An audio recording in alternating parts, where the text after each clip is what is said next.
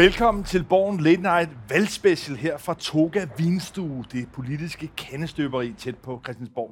Og også velkommen til publikum, der er her i Vinstuen, og I er velkommen til også at komme med nogle spørgsmål senere. Men Jarl Cordova, lad os starte med noget af det, der for alvor måske kan være med til at give en ny dynamik i den her valgkamp. Der kom en ny dokumentar i går aftes på TV2, Oprop for plejehjemmet, som endnu en gang udstiller den vanrøgt og det omsorgssvigt, som rigtig, rigtig mange ældre i det her land oplever.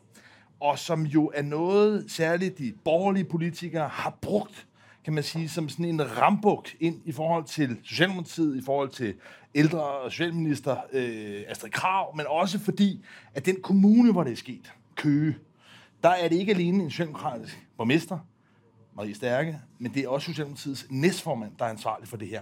Den her nye plejehjemsskandale, altså er det noget, du vil vurdere kan få en samme effekt, som nu talte vi sidste uge om den her spionbog fra tidligere FE-chef Lars Findsen. Hvad med den her plejehjemsdokumentarskandale? Ja, det afhænger vel lidt af de borgerliges talent for at få den sag op at køre. Man kan sige, nu nævner du lige FE-sagen, eller bogen om FE-sagen. Man kan sige, det sluttede jo lidt som meget abrupt på Kastellet, hvor jeg ved ikke, den kunstneriske præstation var jo ikke ligefrem imponerende. De havde den efterårssol i smasken, og pludselig så løb det der pressemøde fuldstændig af sporet, og det hører vi vist ikke mere til. Den her valgkamp var indtryk af. Spørgsmålet er så, om den her sag, som er mere konkret, det er ikke sådan skjult i de dunkle kamre og så videre. Her er tingene sådan forholdsvis dokumenteret, vel oplyst, og man fornemmer også, at Socialdemokraterne er en helt anden defensiv den her gang. Altså det er svært at løbe fra det her, og man kan sige, der har også været en forhistorie, fordi den minister, der sidder på området, jamen, jeg kan da huske hende, og hun jagtede jo borgerlige ministre, specielt Thyre Frank, synes jeg, var jo noget udsat.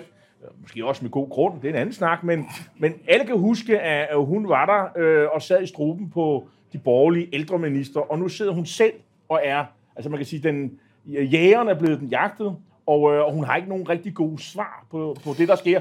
Så måske kan det her blive, jeg vil sige, under normale omstændigheder, ja, det er en god sag. Men der er jo andre spillere end bare de blå. Der er jo også en Lars Løkke. Og den her dagsorden passer enormt godt også til ham. Men jeg vil sige, dramaturgien i det her burde, hvis ellers de borgerlige politikere havde tæft for det, dramaturgien i det burde give nogle virkelig, virkelig oplagte muligheder for at sætte nogle stød ind mod Socialdemokratiet. Fordi det, den her nye plejehjemsskandale udstiller, det er jo grundlæggende, at omsorgen på vores ældrecenter ikke kun er et spørgsmål om penge. Altså på det her plejehjem Nørregården... Det var det jo ellers i gamle dage, når man spurgte Socialdemokraterne. Men så handlede det jo altid om penge. Men nu snakker vi ikke om det sjovt nok ikke mere. Nu snakker vi netop ikke om, hvad Socialdemokratiet siger, men hvad der sker i virkeligheden. Og der er det, at det meget tydeligt udstilles i den her dokumentar, at der sådan set er personale nok, og hvis det personale rent faktisk fokuseret på at drive omsorg og være til stede over for de ældre, passe deres arbejde, ja, så er der sådan set ressourcer nok. Men en af dem sidder eksempelvis 2,5 timer og shopper på internettet i sin arbejdstid. Og det med, at man igen får udstillet den her uhumske og ekstremt nedværdigende behandling af ældre, det tror jeg virkelig er noget, der følelsesmæssigt kan flamme op. Og i den her valgkamp, ja, der har været mange debatter indover, men der har været få emner, der for alvor, kan man sige, sådan går i mellemgået og gør folk rasende. Og det her, det er virkelig noget, der har potentiale. Og fordi at Socialdemokratiet altså både er involveret som ansvarlige, men også fordi at Socialdemokratiets klassiske svar om ligesom at bevilge flere penge og demografisk træk og hvad ved jeg, at det smuldrer ligesom i det her, så burde det være en offensiv. Men altså, vi har også set en masse pakker for de borgerlige, men altså, tror du, de kan gribe den? Jeg tror, det bliver svært, fordi de snakker meget om, at det er ledelse og menneskesyn og sådan noget. Og hvad gør de egentlig, hvis TV2 kommer om 3 dage eller 2 dage med et eksempel fra en venstrekommune, så er det jo lige lidt. Altså, der er måske ikke nogen, der tror på, at det her det sådan kun er Socialdemokraternes problem. Og Socialdemokraterne går også meget ud af at sige, jamen vi skal jo finde en fælles løsning, og I er jo enige med os, og så videre om det eller andet. Men normalt vil jeg sige, det er, at der er gode muligheder. Men det, som Socialdemokraterne jo også siger, det er jo det her med rekruttering af de rigtige mennesker i sosu-faget, ikke? Altså skal de have flere penge. Det spiller lidt ind i den anden dagsorden, som også er omkring det, der foregår på landets hospitaler, altså hele sundhedsvæsenet, hvor vi har jo sygeplejerskerne, som jo mener, vi skal have mere løn, faktisk 5.000 kroner mere om måneden. Der er en masse andre inden for sundhedsvæsenet, som har mere løn, flygter over i det private. Og der venter vi jo på, at statsministeren kommer med sine principper for, hvem der skal have mere løn, og hvordan det skal ske. Og hvornår kommer det? Ja, jeg gætter jo på, at det kommer jo nok en gang i næste uge. Og hvad er så de borgerlige svar på det? Og hvis det er sådan, at statsministeren siger, sosuer skal have, sygeplejersker skal have, og nogle andre grupper, ja, det er jo en hel masse vælgere, som siger, det lyder sandelig godt. Vi skal måske stemme på Socialdemokraterne næste gang. Så det her, bare for at sige, at den her sag kan jo godt udvikle sig til at være en vindersag for Socialdemokratiet, hvis det er, de stiller statskassen, åbner for låget statskassen og siger, nu tager vi altså nogle penge og giver til de der vælgergrupper. Jeg tror, at det er en tabersag hele raden rundt. Forstået på den måde, at vi for 2 år siden havde en ret tilsvarende dokumentar om Else i Aarhus, som også skabte et politisk ramaskrig. Politikerne på Christiansborg erkendte, at det her, det var simpelthen for uværdigt. Man lavede en stor pakke, kom med alle mulige løfter om, at der skulle være 1000 faguddannede mere i plejesektoren, flere milliarder osv. Og hvad har det hjulpet? Ikke særlig meget. Så jeg tror, at det her også er noget af det, der kan føde en politikerlede, fordi man faktisk i den her valgperiode har set eksempler på de samme dokumentation, som ikke rigtig har ført til noget. Så normalt vil man tænke som et nulsumsspil, enten er det rød eller blå, og den her gang også lilla, men der er altså også den her mulighed, at folk, og det er der jo i hvert fald en tendens til, at der er stadig flere vælgere, som har en lille smule svært ved at overhovedet identificere sig med nogle af partierne, føler sig rodløse, rumsterer rundt, og det kan sætte sig i en lavere valgdeltagelse osv. Så den her type sager, altså jeg er enig i, at det ikke er nødvendigvis noget, de borgerlige udnytter, men det kan altså godt skade dem alle sammen. Men Lars, det her, den effekt, du prøver at tale op her, det er, de har ikke gjort deres arbejde godt nok, fyr dem, og så vælger vi nogle andre, der kommer ind og rydder op. Men det kræver jo, at dem, man så skal vælge ind i stedet for, at de har noget, hvor folk siger, der er nogen, der har nogle løsninger her. Hvis vi stemmer på dem, så er der nogle løsninger. Og jeg kan ikke gennemskue, hvad der er, de borgerlige løsninger er. De siger, at det er ikke penge, i hvert fald ikke indtil videre. Og de vil heller ikke sige, at de der grupper skal have mere i løn. Så er der Lars Løkke. Han kommer jo med... han har jo ikke troværdighed hele vejen rundt på alle politiske områder. Men hvis der er et område, hvor måske mange vælgere siger, det kan godt være, at han roder rundt i bilag og andre ting, og ser det nus ud nogle gange, men det der med sundhedspolitik, det ved han noget om, og det der med at skrue en løsning sammen, det kan han godt finde ud af. Og jeg tror, det er ligesom det, der er hans øjeblik, hans chance, og når det lige pludselig handler om velfærdsstatens kerneområder, som alle er enige i er en krise. Det er jo ikke fordi, der er nogen uenighed om, at her er et problem, hvor det skal løses, men der er meget få, der har løsninger. Der kommer Lars Løkke kravlende ned fra bjerget og siger, med sin værktøjskasse og siger, jeg tror, jeg har en løsning. Vi skal lige sådan, finde frem til et eller andet bredt, men så kan vi klare den. Og der må jeg bare sige, at det, vi taler om netop ældreområdet og sundhedsvæsenet, det er simpelthen befundenes fristen for ham. Han kunne ikke planlægge en bedre valg. Ej, altså, den her valgkamp er ikke kommet med perfekt timing fra Lars Løkke. Den er kommet med ultimativ timing fra Lars Løkke. Fordi altså, alting, kan man sige, vil ligesom bygge sig op. Hvis den her valgkamp havde varet altså, måske 3 timer længere, end den var, så tror jeg, at han ville ende med at dykke. Men lige nu, der ser det altså ud til at gå Lars Løkkes vej. Jeg er helt enig i, at det er jo i virkeligheden måske netop, fordi man kender Lars Løkkes bagage. Altså man har det her ordsprog, rather the devil you know. Altså i virkeligheden, i valget mellem alle mulige, så vil man måske hellere have en, som man allerede godt kender skavankerne på, man kender karakterbristene. Og der er det altså, Lars Løkke står så med en politisk, sådan realpolitisk, substantiel troværdighed ved, at det var ham tilbage i 2007, som formåede at gøre kræftbehandling til en akut sygdom. Og det skift, som Lars Løkke var drivkraft for, det må man bare nøgternt konstatere, det med at gøre kræft til en akut sygdom, det gjorde, at man fik kræftpakker, det gjorde, at sundhedsvæsenet rykkede i et helt andet gear. Og det gør altså, og det tror jeg, at noget af det, han bliver belønnet for nu, for så vidt også i nogle sådan mere beslægtede sager, som for eksempel hele den her plejehjemsskandale, det er, at der er folk, der sidder og tænker, ja, det kan godt være, at han ikke er perfekt, men han har det mindste, kan man sige, en teknisk snorig fornemmelse for, hvordan man indretter systemet med kræften. Det lykkedes i hvert fald en langt stykke af vejen, og og derfor tror jeg, at det er nok en af hovedforklaringen på, at han får den opbakning nu. Og man kan se jo, at vælgerne har jo sådan allerede bestemt, de har vel stemt i forhold til meningsmålingerne, og sagt, altså, Løkke taler om dagsordenen, vi vil gerne høre mere. Indtil videre, så parkerer vi stemmen der. De blå vælgere, hvad taler de? FE-sag, Mink-sag, flygtninge, ultimative krav og mange andre ting, som det virker ikke som om, de er i kontakt med i hvert fald den del af vælgerne, som kommer til at afgøre valget. Hvorimod Socialdemokraterne stadigvæk er blevet på velfærdsdagsordenen, men har den stort set alene med Lars Løkke. Og derfor så vil jeg jo bare sige, hvis de blå skal op i gear, så tror jeg, at de skal droppe det der FE-bogsag. Men lad os lige prøve at skille lidt ad, fordi man kan sige, Lars Løkke hævder, at der er sådan en lilla blok den her gang. Men hvis vi ligesom prøver at dele lidt op i en rød og en blå blok, og vi venter lidt med rød, som totalt lige nu ser ud til ligesom at klare sig bedre. Lad os starte med blå blok. Du rydder nu FE-sag og andre ting ud. Hvad er det egentlig blå blok går til valg på? Altså, hvad er det egentlig for et projekt? Jeg har svært ved at se det. Jamen, det tror jeg faktisk, der var en nogenlunde enighed om. Altså, man vil ikke betale så meget i skat, og man skulle hård kurs over for udlændinge. Man vil have en ny statsminister. Det var det, der samlede bedst. Altså, man skulle have gjort op med magtfuldkommenhed i statsministeriet, som det blev formuleret.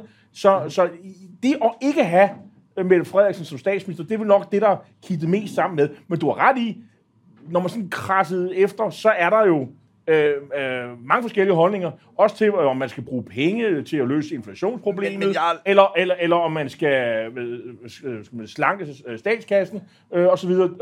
De to holdninger kan man finde inden for den blå blok. Ja, med al ære respekt.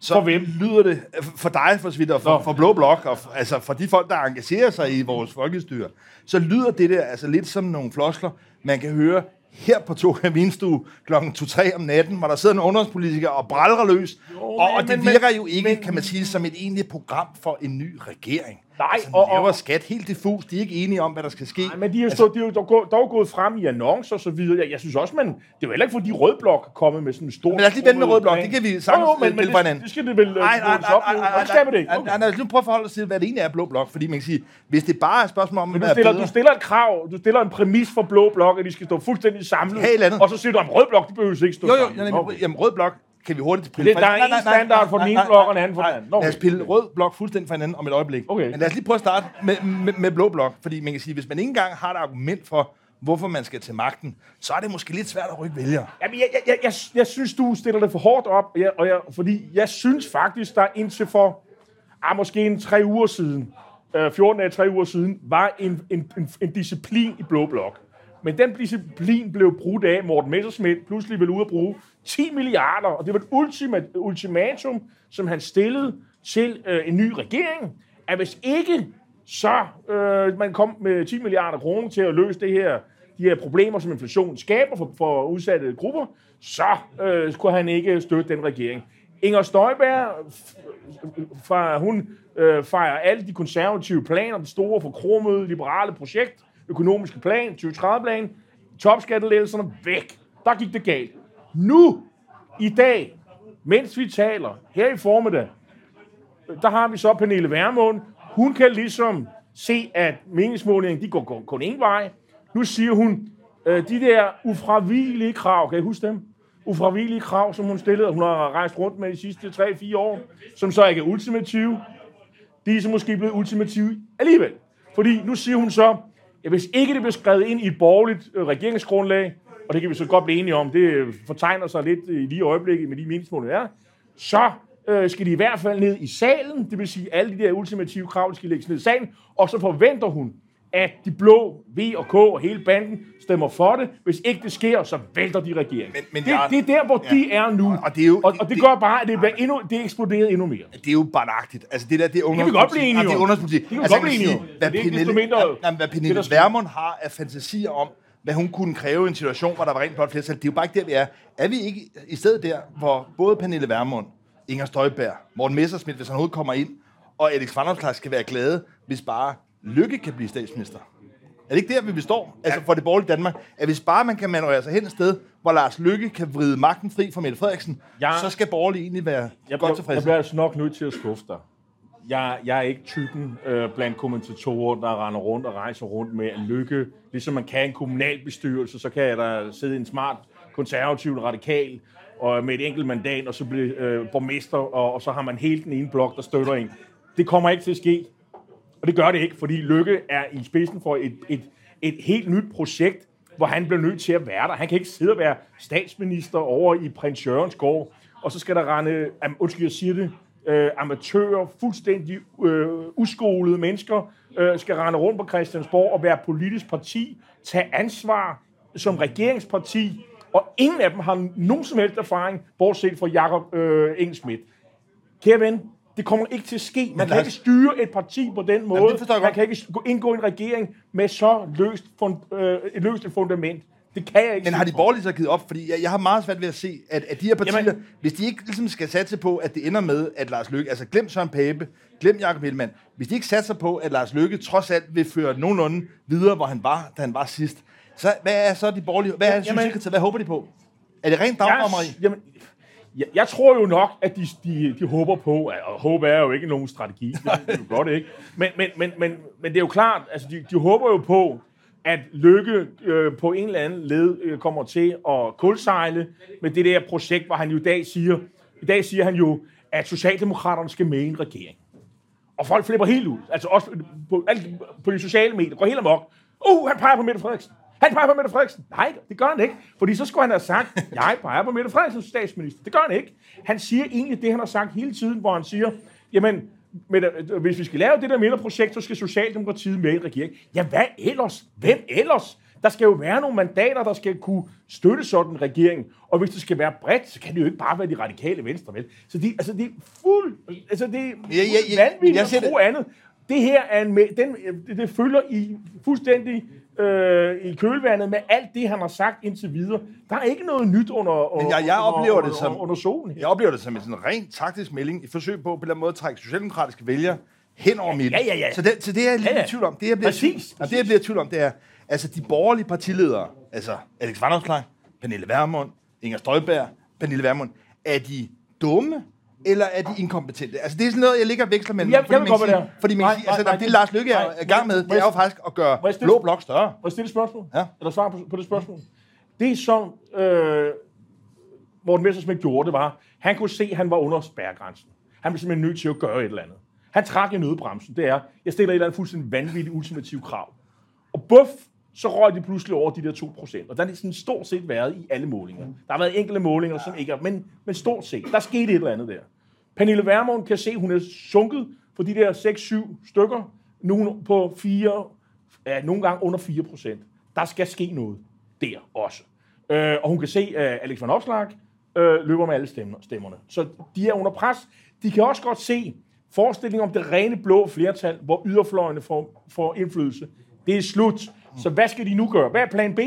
Plan B? Stemmemaksimering. Det er der, vi er nu. Det tror jeg er rigtigt. Og det er ikke ubegavet af dem, set fra deres side. Nej, men det er til gengæld noget, der måske gør sandsynligheden for en borgerlig regering mindre. Men lad os nu prøve så at rette skytset over i rød blok. Fordi det er jo ikke fordi, at det nødvendigvis står stærkere. Tværtimod kan man sige, er Mette Frederiksens bedste mulighed for at blive statsminister er jo nok, at hendes oprindelige støttepartier og Socialdemokratiet til sammen får 90 mandater, og det tegner det jo ikke rigtigt til. Altså, der er i hvert fald to meget store usikkerhedsfaktorer. Det ene, det er, at radikale er smeltet sammen, og jo høj grad har sendt vælgere over til Moderaterne og Lars Løkke. Og det andet, og det er jo sådan en joker, det er, om Alternativet kommer ind eller ej. Det er i hvert fald, som mønstret er nu, hvis radikale bliver ved med at sende vælgere over til Lars Løkke, og Alternativet ikke kommer ind, så bliver Mette Frederiksen jo ikke statsminister. Hun er jo ikke afhængig af, hvad Socialdemokratiet for at stemme. Hun er afhængig af, at radikale kommer tilbage, og at Alternativet kommer op. Og det er jo på den måde en lidt uforudsigelig situation. Jeg synes ikke, det ser særlig godt ud for Mette Frederiksen. Nej, og der er også et andet problem. Fordi Mette Frederiksen har jo sådan set meldt ud, at hun vil en midterregering. Og som mange iagttagere har bemærket, så er det jo lidt ligesom i skak. Rør, brik skal flyttes. Hun kan ikke bare sige, jamen, nej, der er pludselig rødt flertal, så det der med den brede regering, det har vi pludselig aflyst. Der skal være en proces, hvor det skal se ud som om, at vi har gjort alt muligt, for at det kunne lykkes. Så hun bliver nødt til at gøre et eller andet forsøg, Og måske, og dem er der jo nogle stykker af, også i Socialdemokratiet, som siger, hvor kunne det være rigtig rart, hvis vi kunne få, de der røde banditter ude i Enhedslisten, og måske ovenikøbet Alternativet, hvis de ikke hører med i ligningen, og vi kan få Løkke ind, og så SF, dem skal vi nok besnakke med et eller andet, det kan komme i regeringen, et eller andet, og de radikale, de er selvfølgelig også til fald for hvad som helst. Så det er jo det, de håber på, ikke? Altså, det tror jeg faktisk er plan A for Mette Frederiksen. Det er at få lukket Løkke ind i varmen, og det holder han selvfølgelig ikke til, de grunde, jeg har allerede været på. Altså, det bliver meget, meget svært at drive det parti med så uprøvede kræfter. Og så er også det, han skal jo stille med mere end én minister, ikke? Hvem pokkers blandt dem skal være ministre? Altså, det synes jeg, der er meget interessant. Ja, det behøver ikke være folketingsmedlem. Nej, det er det ikke. Det burde det ikke være. Nej, hvem er det så, Lars? Jamen, det kan da være helst. Er det så nogen fra Lars Løkkes private omgangskreds og bekendtskabskreds? Det er godt bud. Aha, det synes jeg, vi skal begynde at spekulere lidt i. Hvem kan det måtte være? Tidligere venstrefolk måske og sådan noget. Jamen, jeg synes, det er interessant. Altså. Jeg tror, det bliver i hvert fald ikke nogen. Tror du Jon Steffensen bliver kulturminister? Jeg tror, at... Jeg tror, at kulturlivet i København det vil glædes. Jeg tror, der er rigtig mange, der gerne vil være ministre. Så man kan sige, hvis du først får... Jo, men det er jo den situation. Hvis Lars Løkke står som kongemager med de afgørende mandater, så kan han da trække alle mulige gamle donorer og sponsorer ind, som vi har set i amerikansk politik og andre steder. Jo, men sådan driver man ikke parti. Det ved du også godt. Parti? Hold nu op med det der parti. Nej, altså Moderaterne er Lars Løkke. Nej, prøv at høre. Lars Løkke er Moderaterne. Ja, det er han. Men han kan ikke både være minister og sidde over i Stormgade, eller hvor det er, han skal være minister. Og samtidig sidde på Christiansborg og styre en folketingsgruppe, som skal være disciplineret og stemme for forslag. Også alle dem, man ikke kan lide. Og så skal der være... Altså, i gamle dage havde jo sådan set et fundament af Venstre, der havde eksisteret i 150 år, og der var traditioner, der var folk, der havde været med i 117 år osv., som kunne holde styr på det, kunne banke folk på plads, der havde autoritet, der havde pondus. Der er ingen i Moderaterne, der har pondus udover Lars Løkke. Men kommer tid? Ja, altså, jeg tror, Lars Løkke... Det der er simpelthen meget tydeligt for folk, der ikke har været i partipolitik. Du er ikke den eneste, der siger det der. Jeg snakker med sidst i dag. Han sagde også, det skal nok gå. De folk, der har været i partipolitik, det ved de simpelthen ikke, hvordan sådan noget kan gøre. Lars Løkke driver Moderaterne. Lars Løkke har været i partipolitik. Han har ligesom taget de kampe. Altså, hvis der er nogen, der har prøvet op- og nedture, tæsk og sejre i dansk politik, så er det Lars Løkke. Og ved du hvad? Jeg tror, at hvis han kommer ind i en situation, at Moderaterne står med de afgørende mandater, muligvis, sådan, så han kan manøvrere sig frem, så tror jeg virkelig, at han vil tage den pakke. Og så er det rigtigt, at selvfølgelig er der masse problemer, men det vil der altså også være i en fest for den politiske journalistik. Det kan jeg love dig, du. Jo, men det er jo ikke noget argument. Jeg tror sådan, det der argument, tror jeg, der er 0 vælgere, der lyder. Selvfølgelig. Nej, det er der ikke nogen, der... Yes, men så sidder ikke og laver analyse. Jo, hvis bare, men nu du bare mange mellemregninger. Jamen, det er bestemt, men jeg synes bare, at man skal tænke på, har han folk med sig? Selvfølgelig kan han da sælge det i første omgang, men der skal jo stilles et hold, og jeg har svært ved at se, at han kan stille et ministerhold, hvor folk vil sige, wow, det der, det kan flyve. Det har svært. Det er jeg generelt svært ved at se. Altså, for nogle af partierne vil simpelthen altså... Hvis Lars Løkke er klog, så holder han sig ud af det der. Og så sidder han og er for bordenden, og er med i alle forhandlinger, og frem for at sidde og overvære sundhedsminister eller et eller andet, eller statsminister, som nogen forestiller sig.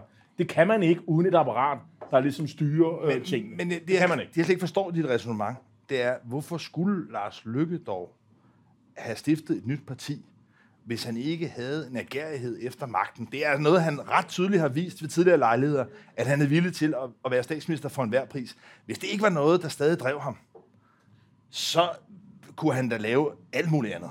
Jo, men du kan bare ikke være statsminister i Danmark, hvis du ikke har partiapparat bag dig, fordi politikken foregår jo over i Folketinget.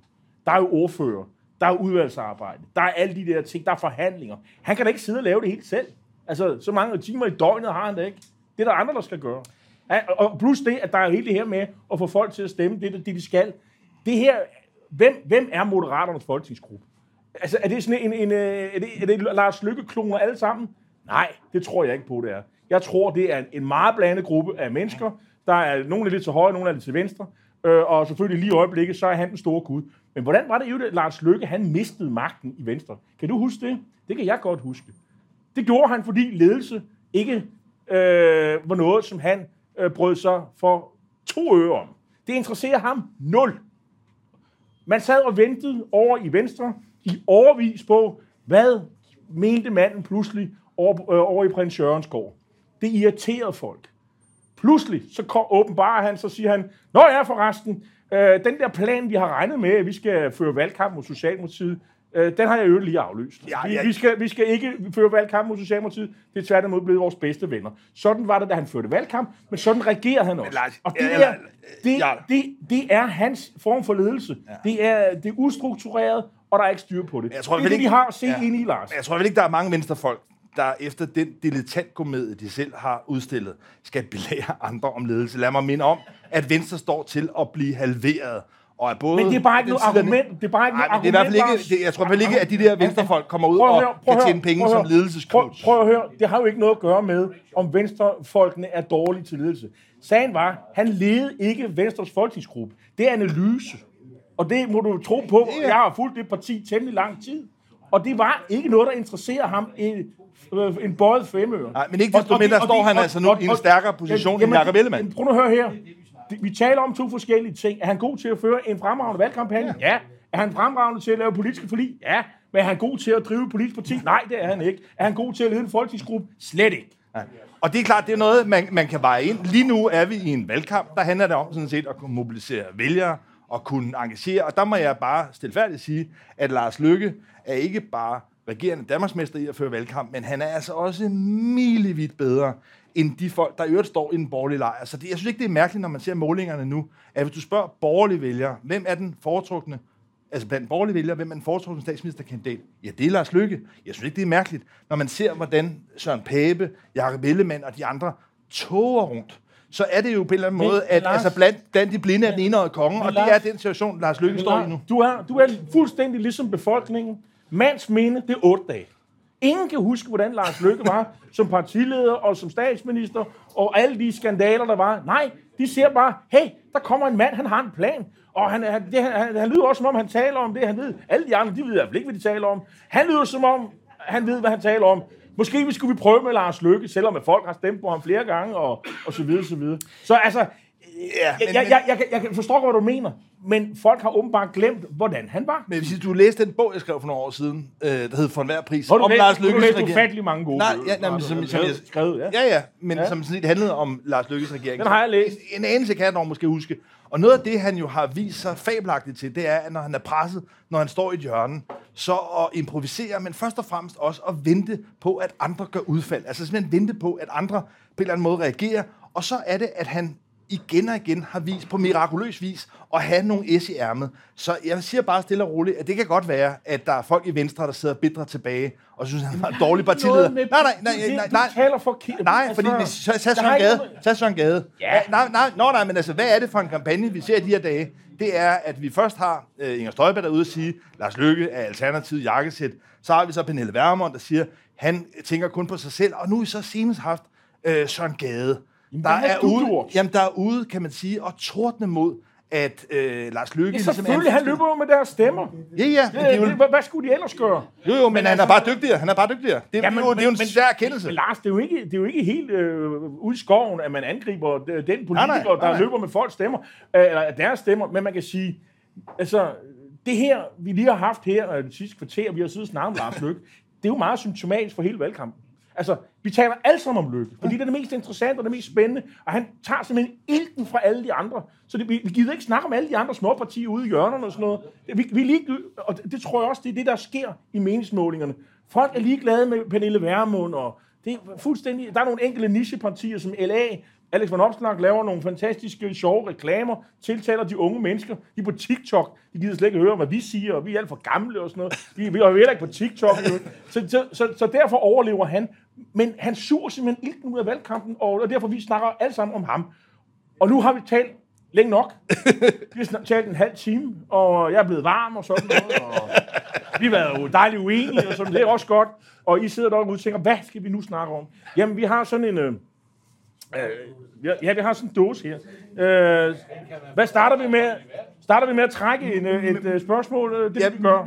Så er I der, men I er også velkommen til at stille nogle spørgsmål. Nej, der har vi en håndholdt mikrofon, der kommer rundt om et øjeblik. Lars, prøv lykken. Du trækker. Skal jeg trække? Ja. Okay, så får du lov at svare først. Altså, det er en kvinde, der har skrevet det her, kan jeg se, for det er smukt skrevet. Har Danmark en god fremtid i EU? Det var lidt fjollet spørgsmål.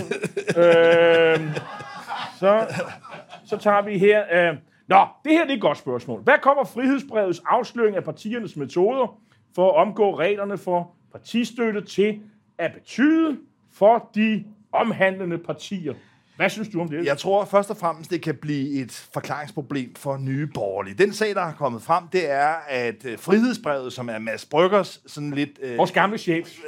Gonzo-cowboy-journalist, der har lavet sådan et nyhedsbrevsmedie, der har de haft en agent provokatør, en tidligere bedrageridømt champagnedreng, ja, til at prøve at ringe rundt til forskellige partier og sige, at han gerne ville donere 50.000 kroner, og så høre lidt, hvordan de reagerede. Og der er det sådan reglerne, at hvis man donerer over 22.200 kroner, så skal det være offentligt kendt, hvem der har doneret det. Men hvis man gør det lige under, ja, så kan man gøre det anonymt. Og der viser det sig, at der er en lang række partier, som sådan set forklarer champagnedrengen her, at hvis man bare sørger for at splitte de her donationer op og sende det fra forskellige CVR-numre, altså forskellige virksomhedsnumre, ja, så kan man simpelthen omgå reglerne i forhold til offentlighed. Men det er jo et gammelt trick, det har vi alle sammen kendt i 20 år.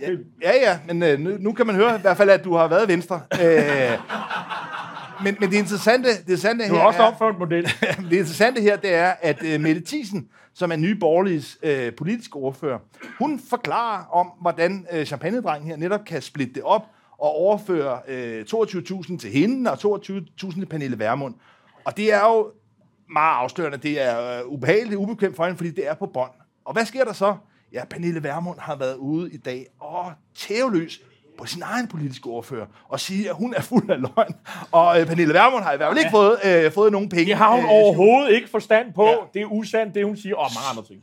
Og der kan man sige, der er sådan set mange andre politikere, blandt andet også fødevareminister Rasmus Prehns kampagnestab, ikke ham selv, men kampagnestaben er også involveret og kommer også med de her råd. Så det er mange partier. Ja, og det er endnu sjovere, fordi Danielsen, Venstres gruppeformand, hans... kampagnechef, han er også blevet fyret, så der ligger sådan lidt lig rundt omkring. Men jeg siger bare, pointen her er bare, at fordi at Mette Thiesen, altså Nye Borgerliges politiske ordfører, er på bånd, og Pernille Vermund nu vælger at tage det her opgør i offentligheden, så vil jeg våge påstå, at dynamikken i medierne vil være, at fokus i høj grad vil knytte sig til dem. Så jeg tror, altså i en situation, det skal man bare huske igen, når man er i en nedadgående spiral, Nye Borgerlige, der ser ud til at synke, samtidig med blandt andet Inger Støjberg stiger. Når de er i den her nedadgående spiral, Nye Borgerlige, så er det sager som det her, der altså virkelig ikke hjælper. Bliver de ikke Nye Borgerlige ikke reddet udover, at nu har Emil Thiesen jo selv sagt, at det har hun ikke forstand på. Forstand på. Altså, det havde hun tydeligvis hun selv. Og nogen vil måske sige, at det er så det eneste, du ikke har forstand på. Det må vi jo så se. Men jeg tror bare, at du har lige nævnt alle de der sager. Alle partier stort set er gået i Mads Brygger og Frihedsbrevets gynge. Og derfor så er det jo sådan lidt, de er alle sammen nogle banditter. Der er ikke nogen, der er værre end andre. Altså, det eneste, vi kan se, det er, at Pernille Vermund er blevet lidt mere vred og sur end alle de andre. Men er der nogen, der tror på, at hun er slemmere og værre end alle de andre? Nej, men jeg siger bare, at vi er ude på samme måde som plejehjemsskandalen, vi var inde på først, som er med til at nære den her politikerlede, den her følelse af, at politikerne snakker, og de rager til sig selv osv. Men det får jo ikke nogen betydning for det enkelte parti, og stemmeafgivende, vel? Jo, det kan det sagtens gøre, forstået på den måde, at der er et meget klart demografisk mønster også i, hvordan folk stemmer. For eksempel ved kommunalvalget her i København, hvor der var en lav valgdeltagelse, der var det eksempelvis noget, der ramte Socialdemokratiet. Så det er jo ikke sådan, at det er tilfældige vælgere, som for eksempel bliver hjemme på sofaen. Før du taler valget helt ned i hullet, så synes jeg, et nyt spørgsmål. Selv vælge, hvilket spørgsmål, der er bedst. Du kan selv vælge, det er nogle sådan... Nå, det var par nitter. Det var par nitter. Ja. Nå, den her, den er meget... Den er måske sådan lidt... Hvem har de bedste valgplakater, og hvorfor? Jeg vil sige, hvem har de bedste valgplakater? Jeg vil sige, valgplakater, det er dem, hvor man kan læse på, hvem kandidaten er, og hvor det er sådan sandsynliggjort, at det billede, som er på, at det faktisk forestiller kandidaten. Fordi hvis det er, hvor man har set kandidaten på tv, og man så ser, valgplakaten, siger man, gud, er det taget for 20 år siden? Eller hvor har han eller hun dog fået photoshoppet det henne? Og sådan noget. Jeg vil sige, en, det ville være svært at tage et billede af for 20 år siden. Ja. Det er SF's Carl Valentin, fordi der var han en meget, meget, meget, meget lille dreng. Ja. Men han har jo kørt, kan man sige, en kampagne, hvor han forsøger, kan man sige, synes jeg, med et nyt sådan, grafisk greb, som i virkeligheden, synes jeg, i hvert fald, når jeg cykler rundt i København, har en vis effekt. At han har lavet sådan et, et udgave af et almindeligt sygesikringskort, hvor han ligesom har sine to paroler om gratis tandlæge og psykologhjælp. Det er så desværre for ham ikke helt noget, som SF som parti sådan helt kan bakke op og finde finansiering til. Men han har i hvert fald formået, kan man sige, i valgkampen at profilere sig. Og der synes jeg i hvert fald, at det her er et eksempel på en valgplakat, hvor man bruger formatet til at lave noget, der i gadebilledet altså har en ret oplagt kobling mellem, altså man umiddelbart forstår man kan afkode, det her det handler om sundhed, og så er der ligesom en parole og hans navn. Det synes jeg i hvert fald er et eksempel på en valgplakat her i København, som i hvert fald skiller sig ud. Men nu synes jeg, at vi skal tage nogle hurtige spørgsmål her, fordi der jeg fandt lige en masse stribe gode spørgsmål her. Og det skal være kort, Lars. Kommer Søren Pape til at fortsætte som formand for de konservative efter valget? Ja, det tror jeg. Det tror du? Jeg kunne godt forestille mig, at han var blevet lidt træt efter det her, den her omgang. Nu fandt han også, da han spillede badminton i går. Så jeg ved det ikke. Jeg tror ikke, der er noget krav om det, men er du sikker på... lige i øjeblikket, der taber de mellem 0,5% og 1% vælgere om dagen jo. Det er sådan en halvstor stationsby, ikke? Altså, og hvis det fortsætter resten af valgkampen, så kommer han jo til at skyde. Altså, så jeg ved snart ikke. Det skal ikke gå meget dårligere. Så begynder det her at blive interessant. Ja, men det går til alt bedre end søsterpartiet i Storbritannien. Jo, men 7,1. Alt går bedre end søsterpartiet i Storbritannien. Bliver Moderaterne større end Danmarksdemokraterne? Ja. Inger Støjberg? Det tror jeg faktisk, der er en mulighed for. Altså, jeg synes, den dynamik, vi har set, det er, at Lars Løkke suger opmærksomhed til sig, har nogle bud, hvorimod at Inger Støjberg egentlig indtil nu har kørt en påfaldende lav profil. Altså, hun inden valgkampen blev udskrevet, ja, der var hun ligesom den store stjerne. Hun formåede også for valgkampens start at banke Søren Pape på plads. Men siden hun faldt over sin egen hund, har vi ikke rigtig hørt så meget til hende. Hun har ikke formået at lave en Axel Larsen, SF-stifter, der lå for sygesengen. Og jeg synes også, altså nu er hun senest kommet med nogle udspil om, at hun vil have genåbnet kaserner og nogle andre ting. Hun har ikke rigtig... Altså, det er low energy, Inger. Ja, det... Og så falder over Ludvig. Det er god bedring til. Og så synes jeg også, at det her, den her meget overskudsagtige Inger Støjberg og sådan noget, jeg synes, man kan se en lidt mere sådan... Lidt mere spids, lidt mere vred, lidt mere mindre overskudsagtig Inger Støjberg. Altså, en eller anden tidligere venstreveteran skiller hende ud i en eller anden podcast, og så flipper hun helt ud, og så siger hun så, at hvis det fortsætter, så vil hun ikke støtte Jacob Ellemann som statsminister. Det er langt fra det der overskudsinger, vi så i starten af valgkampen. Og det er nok, jeg gætter på, det er ikke kun Ludvig, der har ødelagt det lidt for hende. Jeg tror også, det er, at målingerne at de er ved at være lidt skuffende. Men hvis vi allerede nu skal komme med en forklaring på, hvorfor at Venstre står til at blive halveret, og i hvert fald ikke får måske et flot valg, så er det alle de her indebrændte Venstre-typer, som enten angriber Lars Løkke, eller nu også Inger Støjberg. Hvis de ligesom havde en vilje til magten, ja, så skulle de jo sørge for at få skrabet alt over midten. Og det, der ligesom var den store mulighed ved det her valg for den borgerlige blok, det var, at Inger Støjberg havde fået slået hul på Socialdemokratiet i Nordjylland og andre steder, havde formået at suge vælgere rundt omkring i landet, kortuddannede ældre vælgere, suge dem fra Socialdemokratiet tilbage til borgerlige blok. Ligesom det lykkedes for Christian Thulesen Dahl tilbage i 2015. Men på en eller anden måde, low energy Inger, hun har det ikke. Og så begynder de så at skyde på hende. Altså prøv at høre, den her blok, de har simpelthen ikke viljen til magten, og det må være et mindste kriterium for at ville række ud. Det er, at man det mindste, kan man sige, kan holde fokus i de 4 uger, valgkampen var. Der er brevskriveren her, eller den, der har skrevet det her, har måske godt råd til low energy Inger og Danmarksdemokraterne. Skal de blive ved med at undgå at offentliggøre reel politik, mens Moderaterne vokser og vokser? Eller hvad? Var det en god idé og mere politik? Jamen, jeg synes faktisk, at hun, altså, i hvert fald i... Nu må man jo prøve på. I Avisen Danmark... Det går godt, det går dårligt i politik i valgkampen. Prøv med noget politik. Jamen, hun kommer med noget politik. I Avisen Danmark i dag, okay, der har hun lanceret blandt andet, at hun vil have genåbnet både kommunalreformen og domstolsreformen og politireformen.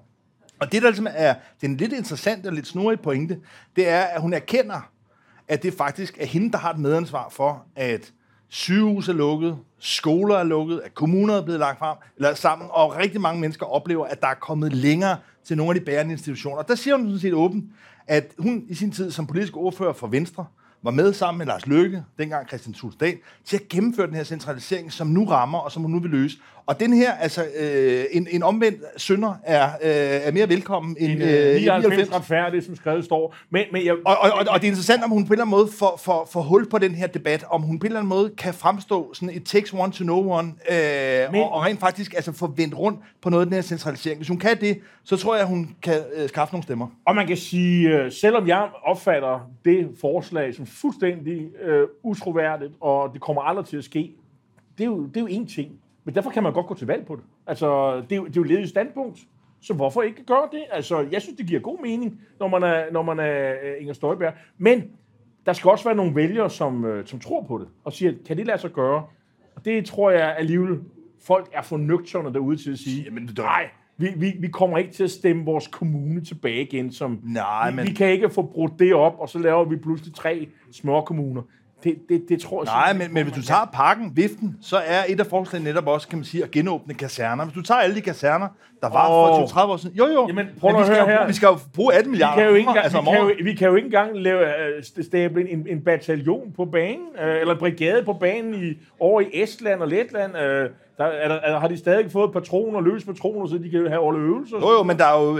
Alt, hvad vi har, det sender vi jo til Ukraine, for det er der, de har brug for det. Altså, men det bare... jeg ser det ikke for, at man åbner en kaserne. Det kan man da godt. Og personligt mener jeg også, at mit gamle regiment skal genoprettes. Det er da for dårligt, at Sjællands Kliveregiment fra 1614 er lagt en mølbus og sådan noget. Hey. Altså, jeg ved da også godt, at det er fuldstændig usagligt. Hvor tror du, jeg er af til en vandplan? Du er da benægter. Selvfølgelig var du det. Er du ikke det? Jo. Nå, jeg tror, vi skal videre med det næste spørgsmål her. Vi har lige 2 minutter. Sidste fredag talte vi meget om FE-sagen. Hvilken rolle vil sagen spille i resten af valgkampen, Lars? Jamen altså, Søren Pape og Jakob Ellemann formåede jo på mange måder at kortslutte den her dagsorden med det her sådan Dupont og Dupont-pressemøde, de holdt forleden dag, hvor de stod og spejlede mod solen. Og det, jeg synes, der var mest ikonisk i virkeligheden med det pressemøde, det var, at da de var færdige med at svare for sig og var blevet konfronteret med nogle af de mange andre lag, der er i de her spionskandaler, ja, så rullede der en livvogn forbi. Og det er måske på en eller anden måde billedet på borgerlig blok i det her valg. Det er, at de snakker og kan ikke rigtig se hinanden, og så er det livvognen, der tager resten. Jeg talte med en venstremand i går, og så sagde han så, nå, hvad det her FE-sag, er noget, I har tænkt jer forfølge? Nej, det døde ligesom i går på kastellet. Så der er nok en formodning om, at man skal nok tale om nogle andre ting i de resterende, hvad bliver det, 10 dage, vi har, inden vi skal stemme den 1. november. Det er gået helt galt, må jeg sige, for borgerlig blok. De stod meget stærkt. Men det er jo, og det er jo det sunde, kan man sige, ved folkestyret, det er, at man får testet politikerne. Har de, hvad de kræver, kan man sige, under pres? Og der må man stilfærdigt konstatere, at det var der altså ikke rigtig andre end Lars Løkke i borgerlig blok, der forløbig har vist, det havde.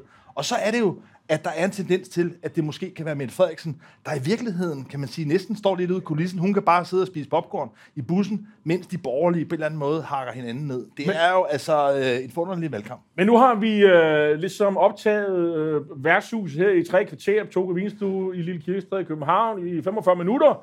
Nu synes vi måske, at nu skal snakken have lov til at gå løs her igen. Vi er tilbage igen på tirsdag til en ny optagelse, og tilbage her på Toga for 3. og sidste omgang på Værtshus, altså næste fredag. Tak fordi I så med. Tak til publikum. Skål og god weekend. Ja.